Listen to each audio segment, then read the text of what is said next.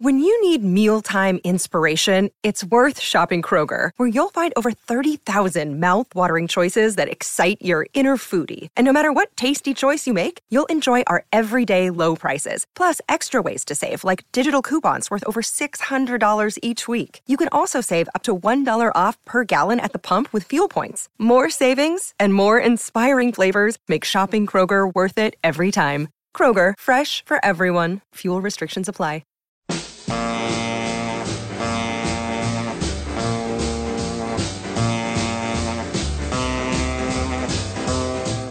Welcome to Techno Roll, a special Let It Roll maxi series discussing Simon Reynolds' book Energy Flash: A Journey Through Rave Music and Dance Culture, hosted by Nate Wilcox and Ryan Harkness.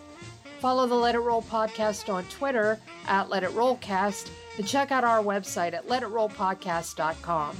Let It Roll is a Pantheon podcast, and you can listen to more great podcasts at www.pantheonpodcasts.com. Today, Nate and Ryan discuss the electro revival that began in the early 90s, got a lot of attention as Electro Clash when it moved to Brooklyn, and had a surprising amount of influence on 21st century music. Email us at letitrollpodcast at gmail.com. Pop in those earbuds and enjoy.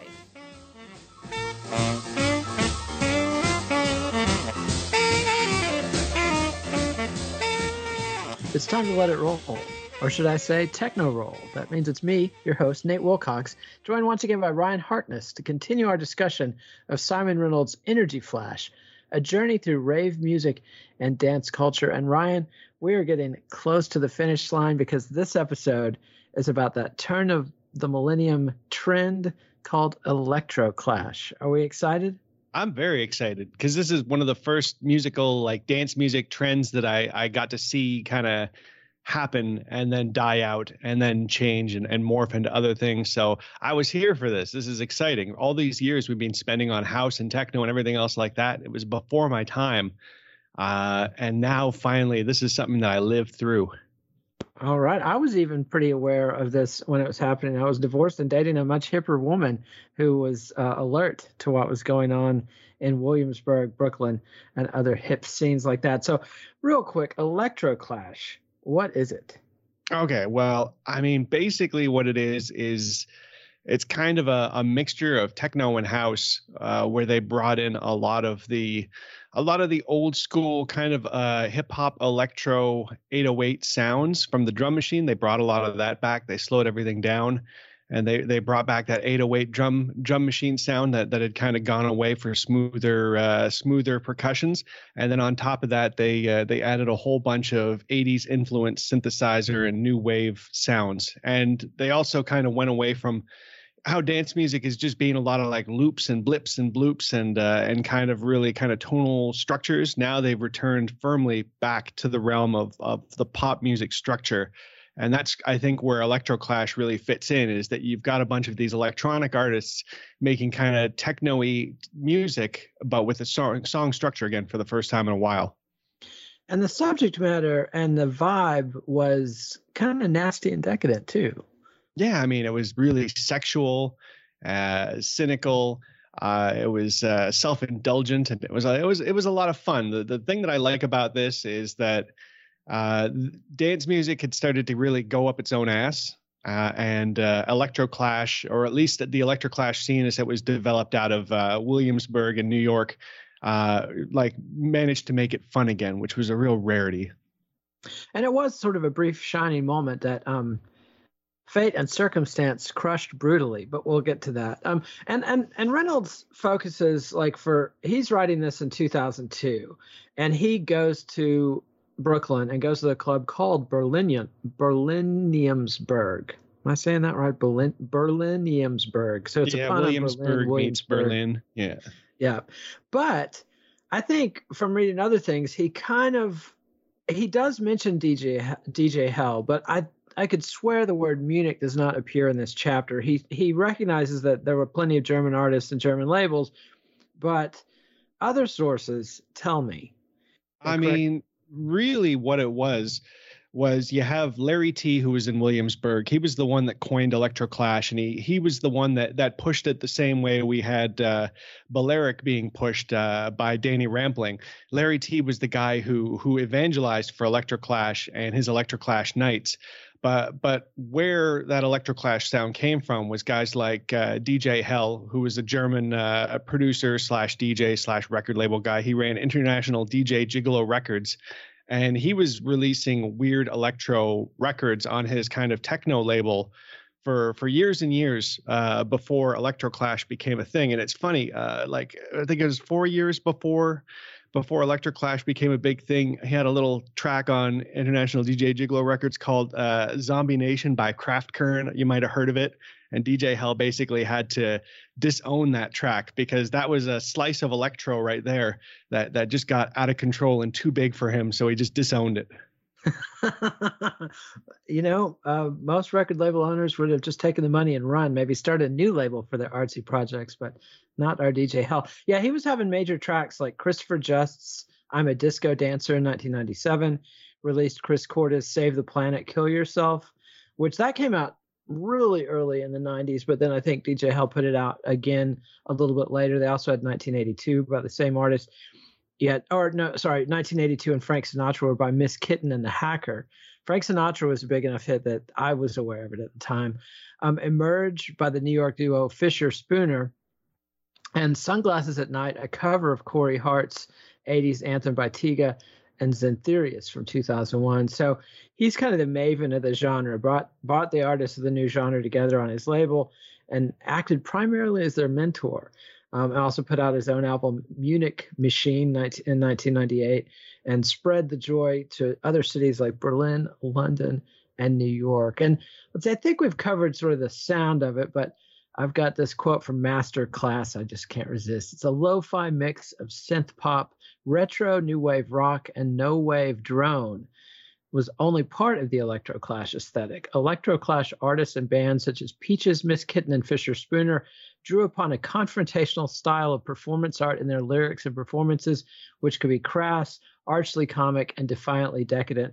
I would say there's a huge John Waters and Divine influence all over this scene. Um, oh yeah, they they brought the drag show and they brought the burlesque vibe to things, and uh, that that's a big part of that comes out of this is this is kind of where we leave Berlin. You give DJ Hell a lot of credit and the guys in Germany for for for starting to mix their their house and their electro and everything else like that. But it was it really was Larry Tee and the New York people who brought that brought that that that that punk DIY uh, performance attitude towards it, where anybody with a with a drum machine and a big enough pair of balls could get up on the stage and, and do something nuts, or or no balls at all. Because this is to me the most interesting thing about this. Um, well, there's two things. Uh, the first, Simon Reynolds points this out, is this is the first time that dance music basically went back and picked something old back up and dusted it off and created a whole new scene out of it. This is the first time that they've gone, we've gone retro you know, everything else was pretty forward moving, and this one here went back and took something old and, and and started rejigging it. So that's cool. But the other element about it is that for so many so many different genres, uh, you have the the gay club scene to thank for. Uh, this one here, I think, is the first time that I really noticed that that it's the lesbian scene and the queer scene. The, these are these are the people that are really pushing this. We had a, a really big electroclash scene in Montreal and it was the first time I had ever been to a, a, dance music event where it was just all women. I was very impressed. Like uh, for years and years and years, and all through this podcast, I feel we keep on talking about the guys. And Electroclash is, I think, the first time where the women start breaking out, both in Berlin and in New York and in Montreal, where I was as well. Yeah, and it's um, not just lesbians, but straight women as well. It's it's a very modern update, I think, of where queer culture was around 2000 versus where gay culture was in the early 80s. I mean, so many similarities with the say the high energy scene or the original disco scene or the original house scene in Chicago, but a lot of changes, and and you can tell it was, um, you know, updated for the new millennium. And also, I think the the lo-fi thing, and you had people like you know Kathleen Hanna of Bikini Kill, the the legendary Riot grrrl group. She rebranded a new group called uh, Le Tigre, and there's definitely a DIY aspect to this because the old tech had gotten so cheap and lo-fi that there was definitely sort of a self-conscious punky lo-fi vibe to this it, it was I'd say sort of different than when hip hop producers sort of rediscovered the 808 and self consciously went back to electro sounds because they didn't, they upped the professionalism and the polish. The the dance the dance scene went in another direction uh, and went. And that's usually very. It's usually the opposite. The dance scene usually goes for for putting an extra uh, an extra coat a gloss on everything. But this time they went back to it and they were kind of trying to emulate, I think, the old uh, new wave cassette tape sound. And, I mean, the the greatest thing about that is if if you if if you're going for that sound, you don't need someone who knows how to master things up to a certain level of quality. So it really did open up the door for a bunch of uh, you know people who were more performance artists maybe than they were musicians to make some really interesting stuff regardless of their of their ability to you know sit in front of a of a console and and really eke out every la- last little bit of fidelity. And let's hear our first track. This is christopher just's i'm a disco dancer from 1997 why'd you pick this one I mean, you got to go back and hear electro where where electro was in 1997 versus you know as we get into this scene, the scene explodes around 2000 2001. So here's here's here's the proto. Here's where electro was kind of sitting in 1997. Okay, that was Christopher Just. I'm a disco dancer. Move your body. Oh yeah, move your body body. I wanna check the microphone.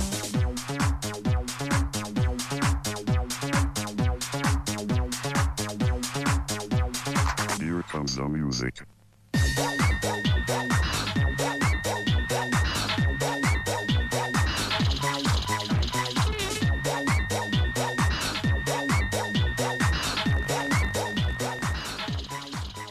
And that was Christopher Just's I'm a disco dancer from 1997, kind of the proto electro clash sound.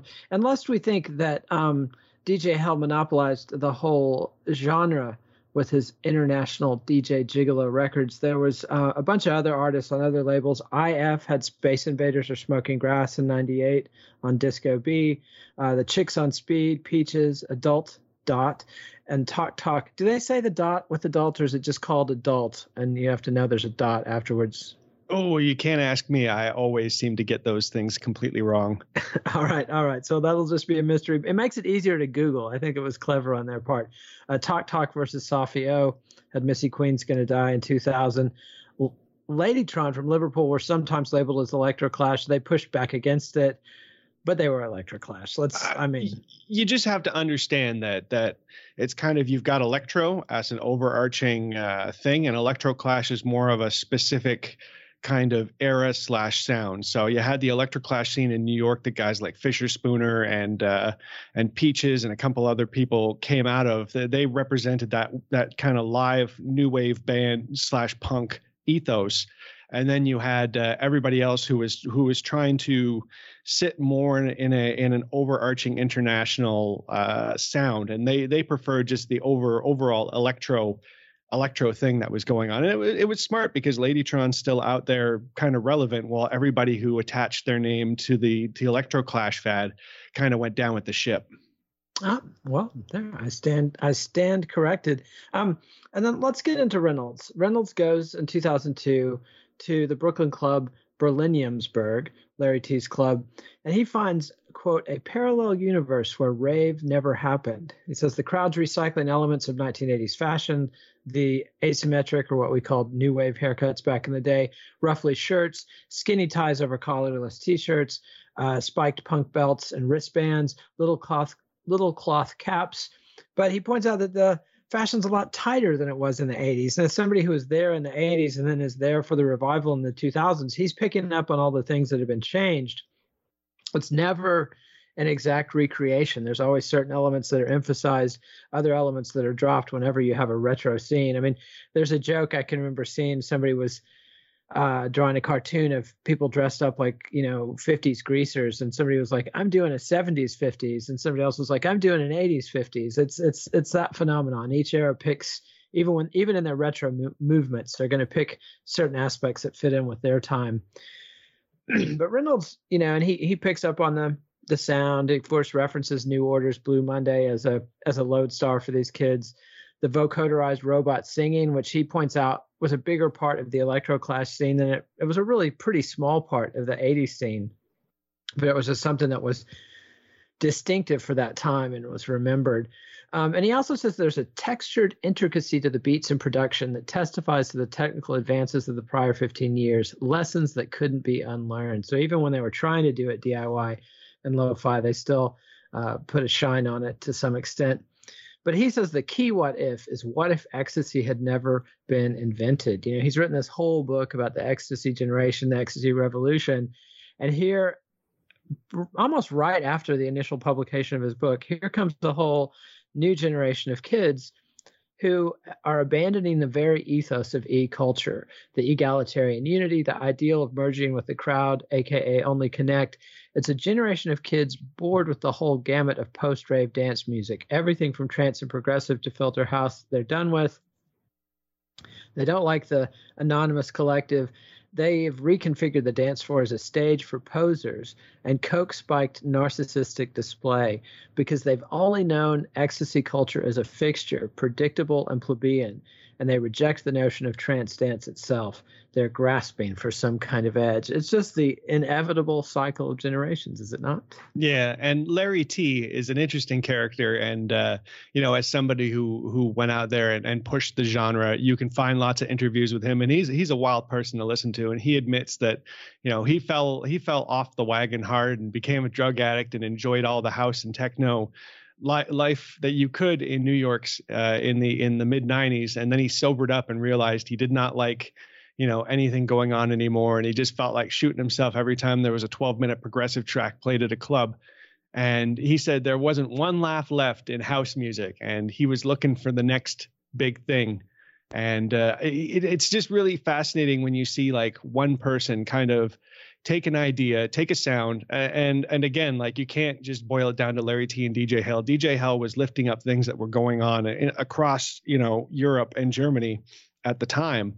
But Larry Tee is the one that took like a, a, magnifying glass and held it up to the sun and boiled it down and and and created an environment where basically you get a bunch of bands to come up and do like a drag show basically. All these bands coming and just flipping over onto the stage doing two or three songs standing in their underwear you know dry humping while while singing and then get off and put on another one and then another one and another one and everybody there is completely into it and everybody's dressed up like like they're right out of 1988 it's just it's it take it takes uh, a visionary of sorts to do that kind of thing and pull it off and make it work at one point 1982 not 1988 um they were they were going for that early 80s vibe. And he didn't hit it out of the park right away. He started the first with a club he called club bad which was a, a club night started in the east village in manhattan.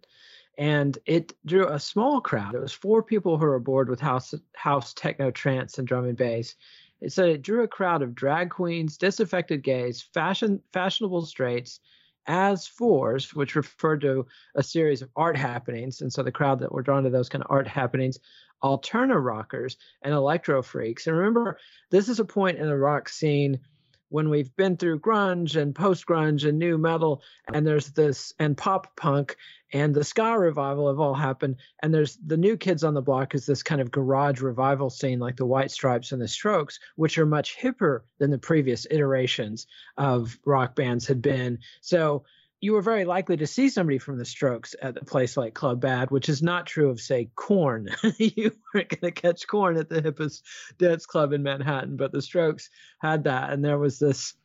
It was real interesting to me as somebody who'd watched rocker fashion and gay fashion for a couple decades by this point that there was a point when rocker fashion and gay fashion had been very far apart in the early 90s, but by the late 90s, they had totally merged. And so um, this is an electroclash was definitely a scene that was closer to rock because of its song structures, because of its relationship, its emulation of things like um, New Order and stuff that that were familiar to rock fans. And it wasn't just about Afrika Bambaataa and Mantronix and the kind of artists you think of and Whodini and others that you think of when you think electro. It was also those early 80s synth pop. And honestly, for God's sake, I got to shout out Mantronix and the whole electro scene because that was a scene that was only big for like two or three years.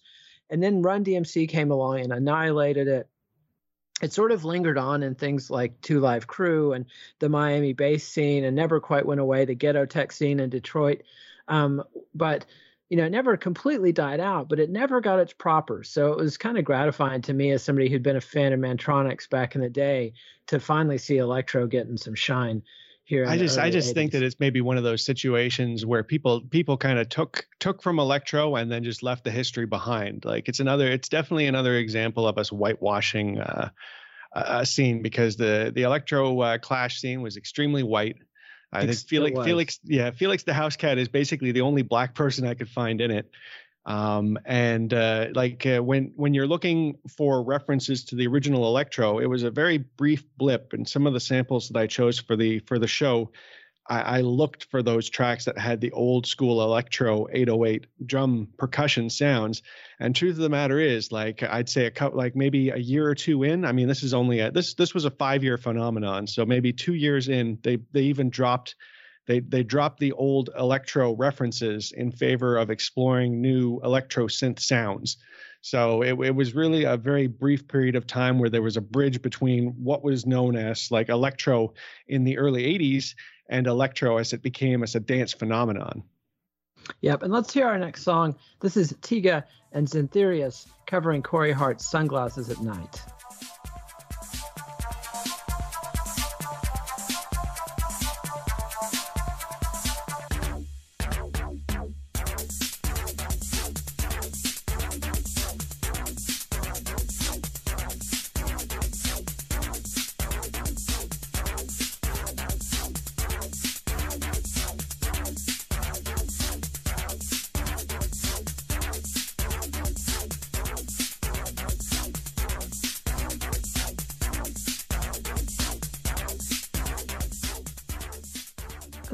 Tiga and Zyntherius doing Sunglasses at Night, made famous in the 80s by Corey Hart. Why'd you pick this one?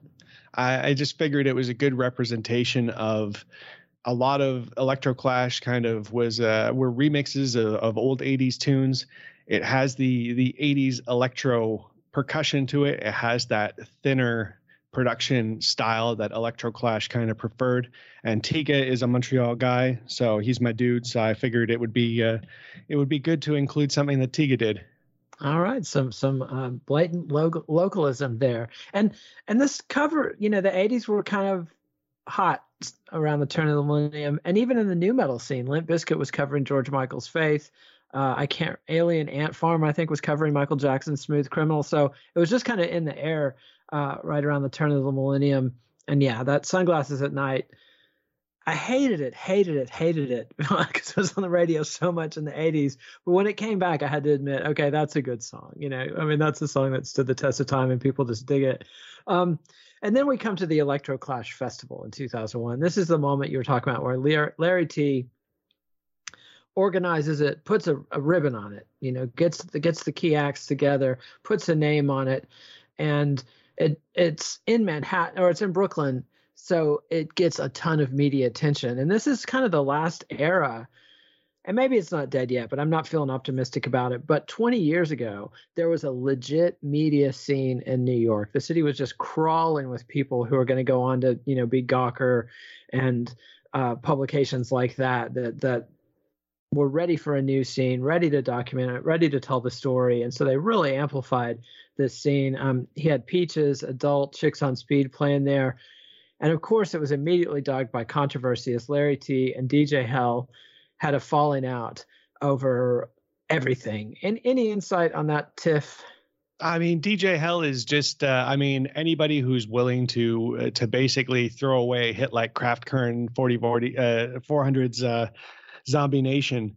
It, goes to show you that this is a person who has an idea of what selling out is and isn't, and has an idea of, of how he wants things to be run. And the truth of the matter is, like what DJ Hell and what Larry Tee were doing were two different things.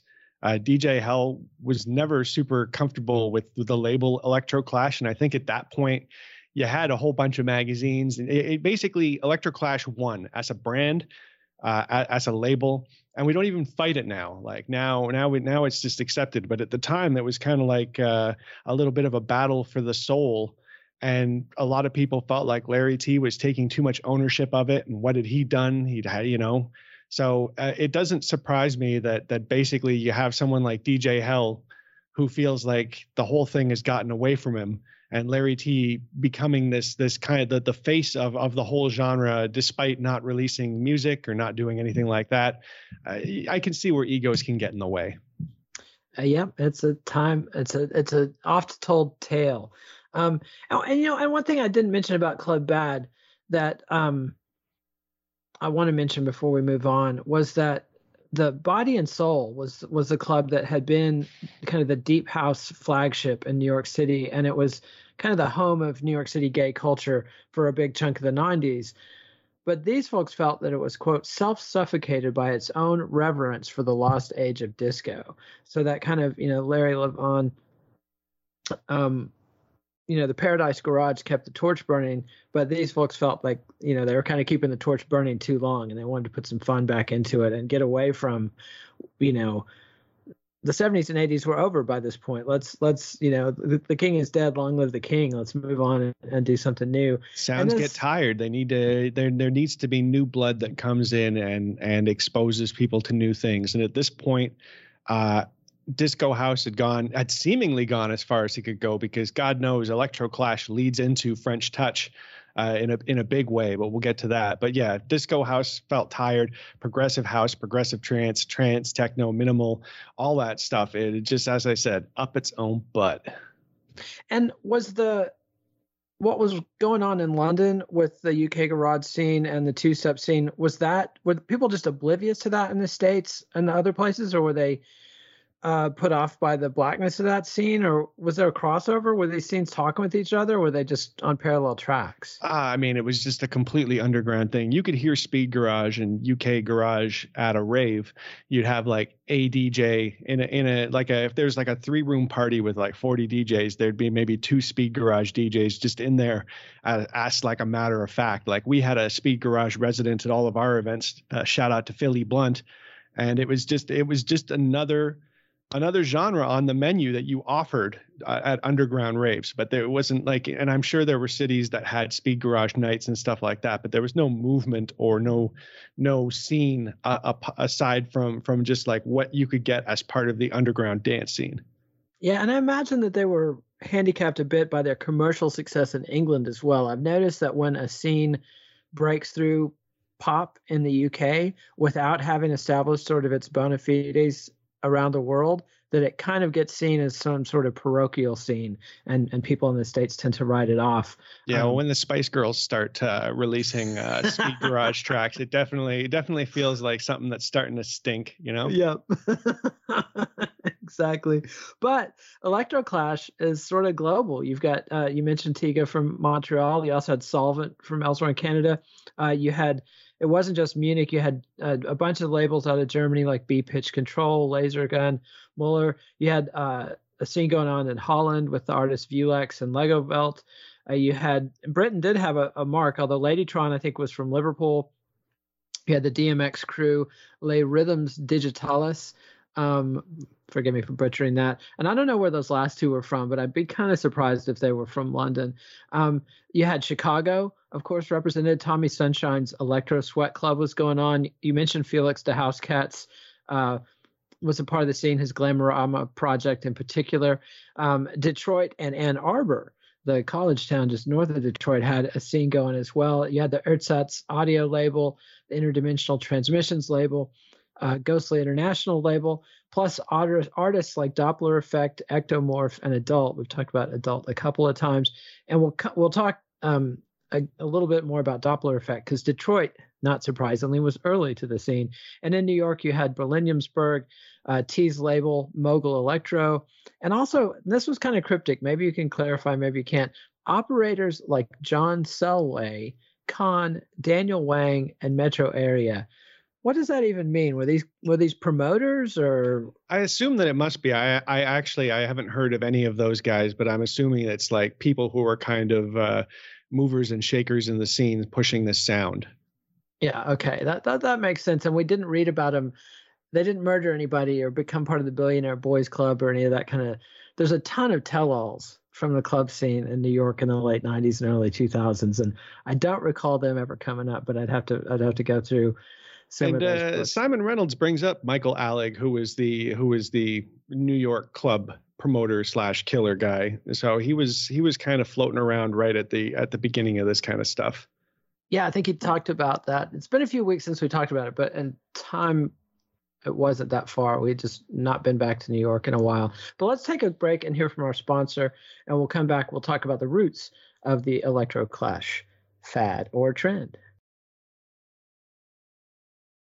All right, so let's get back to Detroit in the early 90s. And I wasn't surprised to hear that, you know, um, somebody associated with the underground resistance, one of the key Detroit techno 2.0 era groups, um, was a leader in this. That the the Reynolds flags, and I think I'm saying this right, Drexia? Drexciya.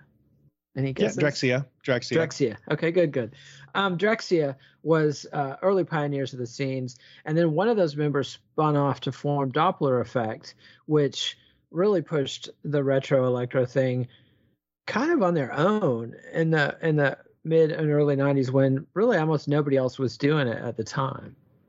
Yeah, I mean, uh, all of the Berlin guys, all the German guys, like point towards the early, the the early techno sound as, as being the most influential element of of the electro sound for them. And I feel like a lot of the electroclash people from New York and and North America and stuff like that were looking more towards new wave elements of it. I think that's an important distinction. And also I think one of the reasons that Detroit Detroit A really never abandoned that sound. Like the techno tradition kind of stayed going the whole time, but there was a, another scene in Detroit um, that kept the 808, never put it down. I, I mentioned Miami bass, never dropped the 808. There's also New Orleans bounce, which is a really fascinating uh, hip hop regional style. They never abandoned the 808, and bounce was getting bigger and bigger around the turn of the millennium. All of New Orleans hip hop was really big around the turn of the millennium. But in Detroit, you had ghetto tech, which was what they were playing in the strip clubs, and it was way more popular than techno ever was in Detroit. And you had people like DJ Assault, um, who it's just a classic hip hop entrepreneur who's selling, you know, cassettes out of the trunk of his car and stocking convenience stores and stuff all over Detroit with this stuff. And, you know, it was big. And so the, the dance producers couldn't help but hear this stuff. And, uh, you know, it, it spilled over. Even even somebody like J Dilla, who was, you know, Detroit's first sort of legit hip hop producer to make it in the mainstream and break out of Detroit he's at the strip clubs listening to this stuff and he's also hearing techno and so there's kind of a lot of things mixing together in the air around this time even though J Dilla is best known for that kind of tribe called quest de la soul native tongues type style which is very the opposite of techno closer to acid jazz than anything we've talked about but anyway a lot of stuff going on in detroit. And Dopplereffekt again is another one of these bands that are playing with I wouldn't say fascist iconography, or would I? I mean, it's it's it's it's hard to put it into context these days uh, because you see this kind of stuff so differently.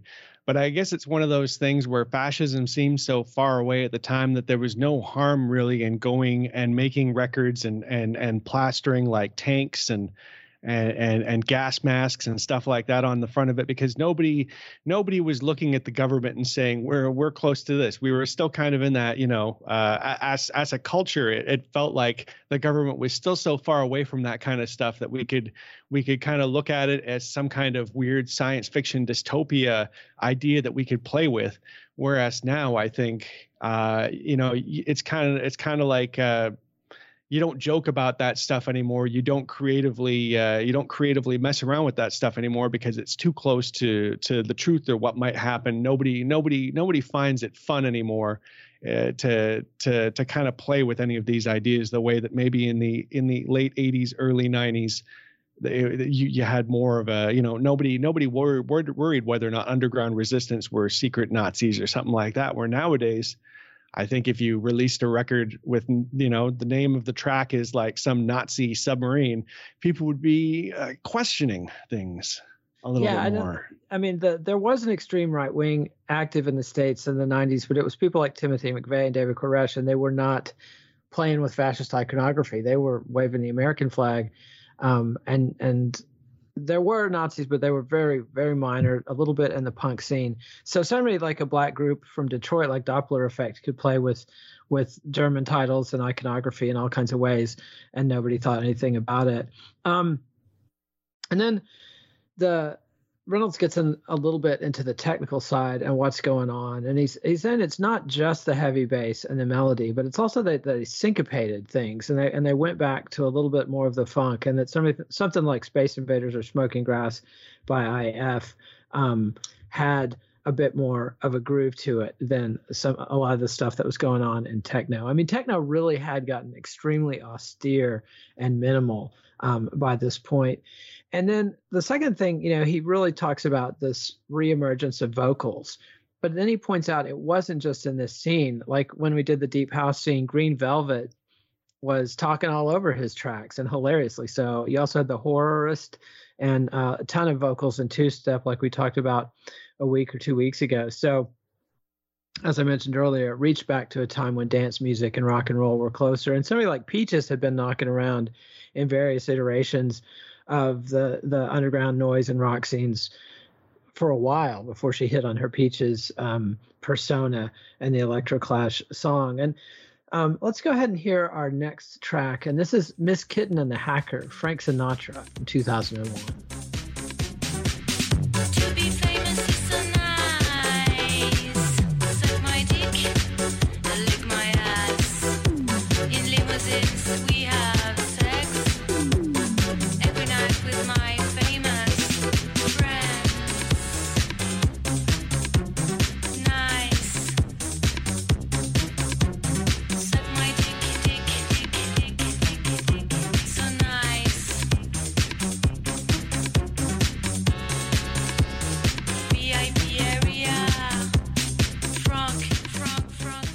Miss Kittin and the Hacker, Frank Sinatra. Why'd you pick that one? I just think it's the perfect representation of uh, of Berlin electro uh, clash.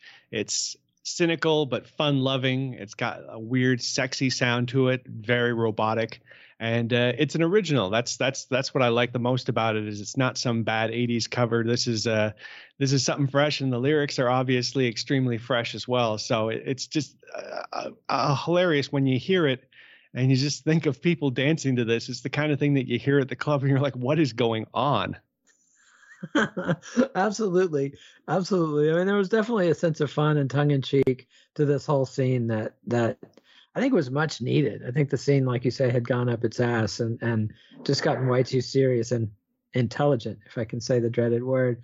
Um, but then Reynolds kind of ends the chapter and, and his question mark, you know, at that point, this was a scene that was really big in a few places that was getting some momentum in the dance underground and it was getting a ton of media attention because it was a scene in New York. This happens over and over again. Um, scenes in London and New York and other media capitals tend to kind of get taken out of the oven early, as it were. They don't have time to really bake the way they do if they're in a backwater uh, like Liverpool or Detroit or something like that. And so his question is, you know, is Electroclash going to break big? And he's wrestling, you know, I don't know. I, so many of the hits are covers. I don't know if they've got the songwriting talents.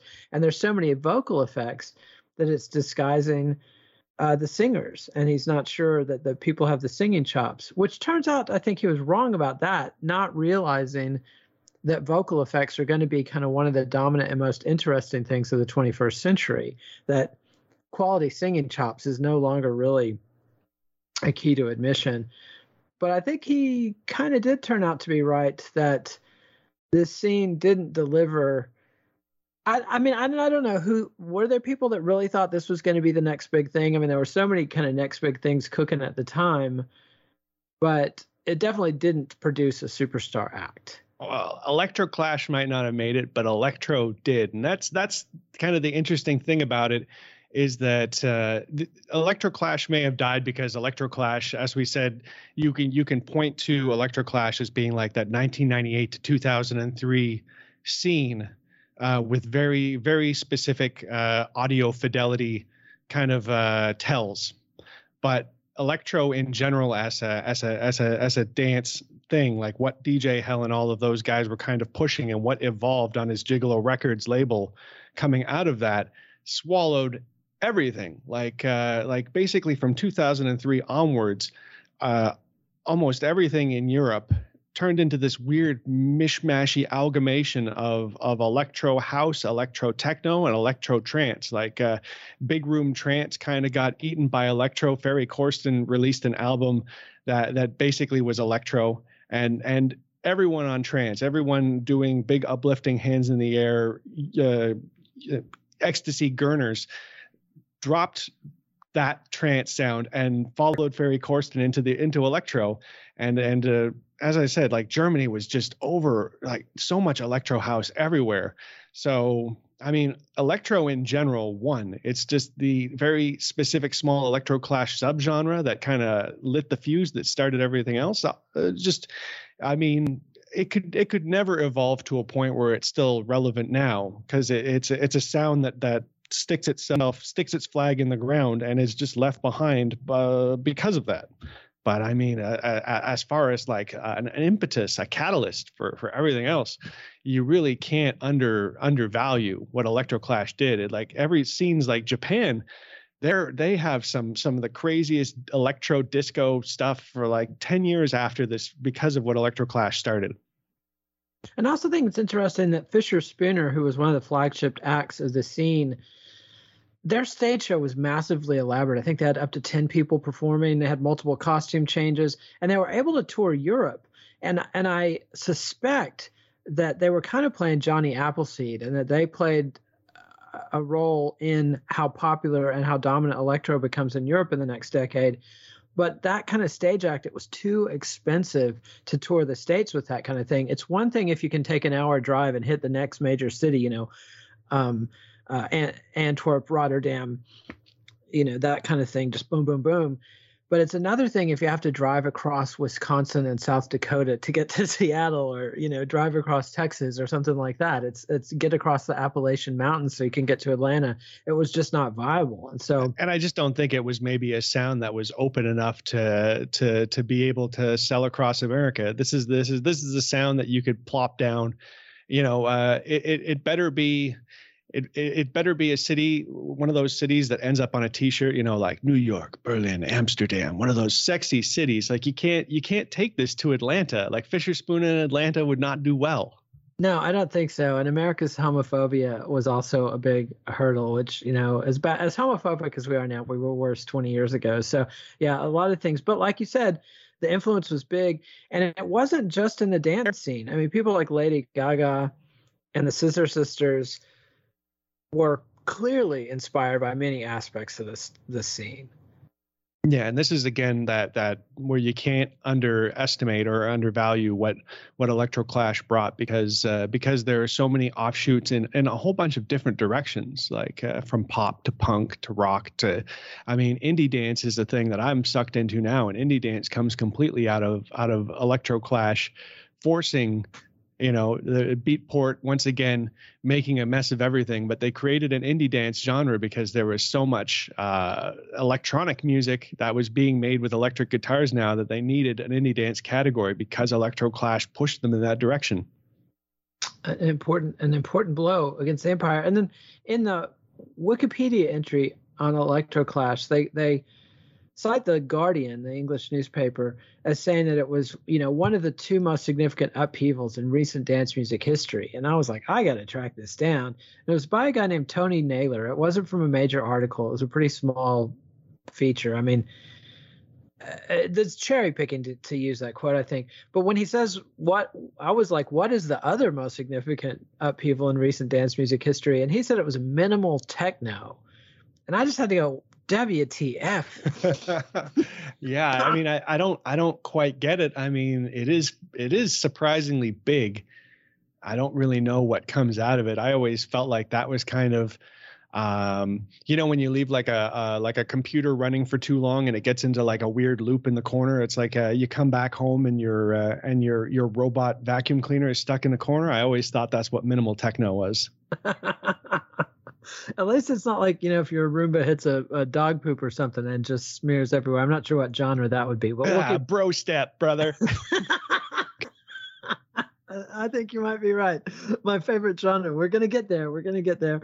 Well, um, another thing was that some people say that the critics were openly disdainful. That it's one of these things that got a lot of media attention, but it tended to be in I wouldn't say the gossip sections, but it would sort of be in the news sections of a lot of publications. And then the critics, and and this is the era when sites like Pitchfork are first coming to prominence when the first music blogs are coming up. And they were openly disdainful of of the electroclash scene. They just wrote it off as shallow and and cynical. And you got to keep in mind that what they were into was like Belle and Sebastian and uh, the Abbott brothers and this really twee sentimental style of indie rock that they were really pushing. And um, you know the the the just not not going to be into electroclash and this was a period when bloggers actually had some influence because it was sort of like when rolling stone first started publishing in the late 60s nobody had ever seen a quote unquote serious magazine that was talking about rock and roll. Blogging was the hot new thing. It was shaking up politics it was bringing people from outside the journalistic career ladder into media and, and writing and people were making their voices heard. So people were taking bloggers seriously in a way that i don't think we could relate to uh, now. And so they were kind of dismissing the quote lipstick and synthesizer shtick of, of it. And another thing that happened was 9-11 happened in late 2001 and the the dot com bust happened around 2000 and so this was a scene i think that depended on some wealth and prosperity and peace. And it just didn't seem as fun after 9 11. I mean, it was still kind of going on, but I definitely remember a difference in the way it was seen and perceived pre 9 11 and post 9 11. It's just not something that artists could account for. But let's hear our last tune. This is Vitalic,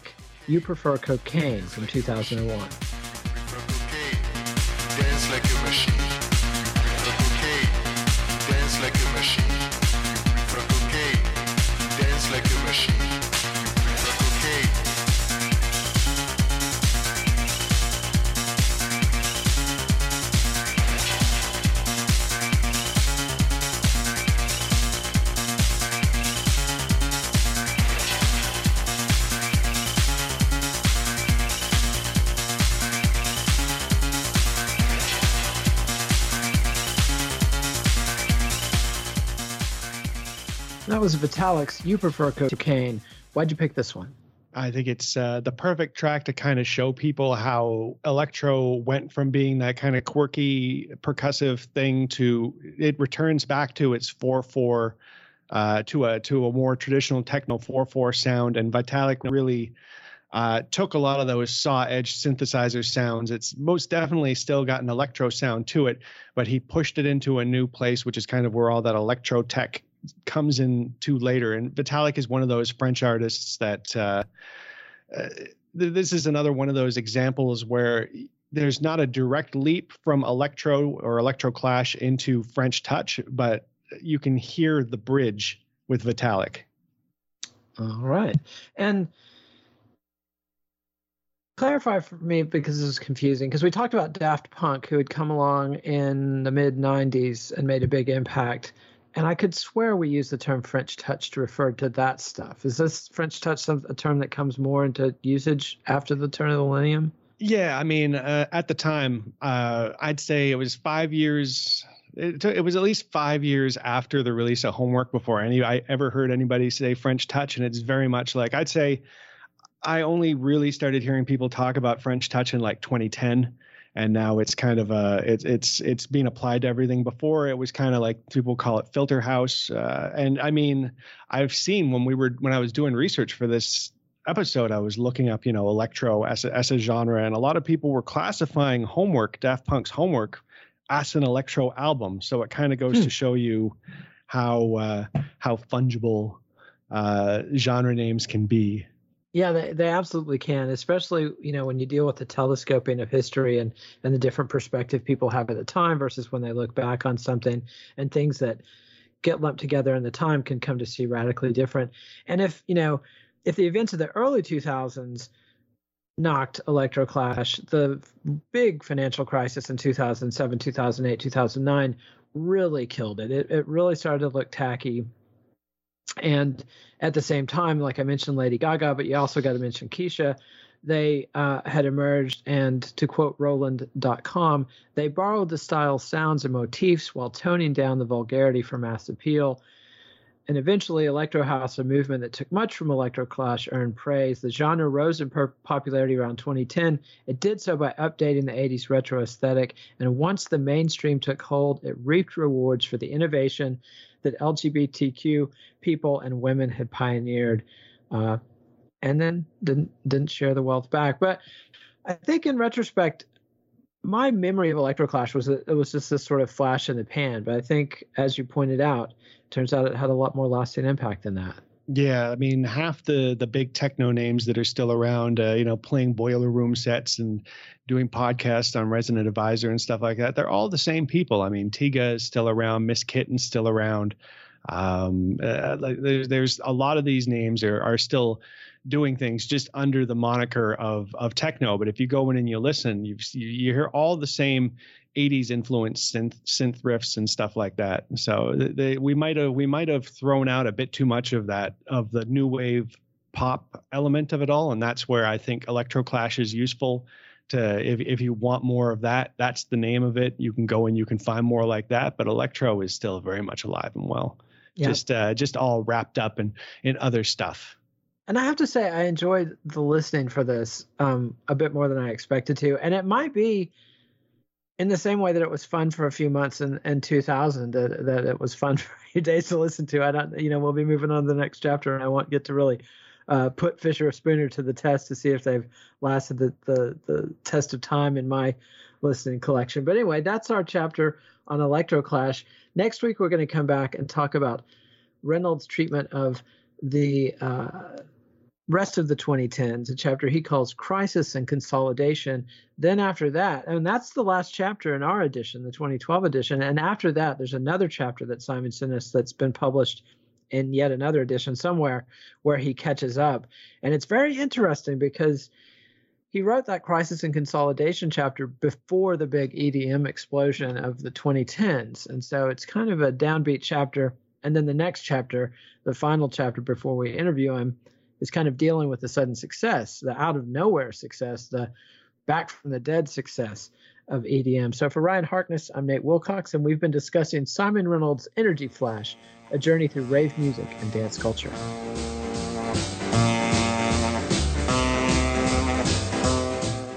Follow the Let It Roll podcast on Twitter at Let It Rollcast and check out our website at letitrollpodcast.com. Next week, Nate and Ryan will be back to discuss the second half of the 2000s, an era that could be characterized as the darkness before the dawn, or maybe not. Let It Roll is a Pantheon podcast, and you can listen to more great podcasts at www.pantheonpodcasts.com.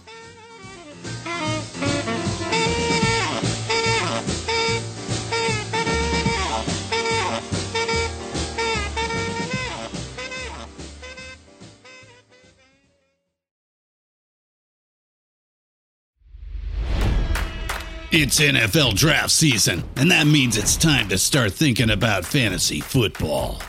FantasyPoints.com features industry leading experts and prognosticators using proprietary hand charted data to help you score more fantasy points. FantasyPoints.com is the place to go for whatever kind of fantasy football you play. Whether you play fantasy football, daily fantasy sports, or do a little bit of everything, Fantasy Points has the meticulously researched content to guide you to victory. And why wait for the fall? Fantasy Points also covers the new spring football league, the UFL. Join the guru, John Hansen, Scott Barrett. Joe Dolan, and other massive names in the fantasy football universe with an exclusive offer. Use code Pantheon for 15% off any fantasy points package, including the all in package, with access to every article, tool, and data nugget that Fantasy Points has to offer. That's fantasypoints.com and code Pantheon for 15% off at Fantasy Points. Fantasypoints.com, code Pantheon. Score more fantasy points.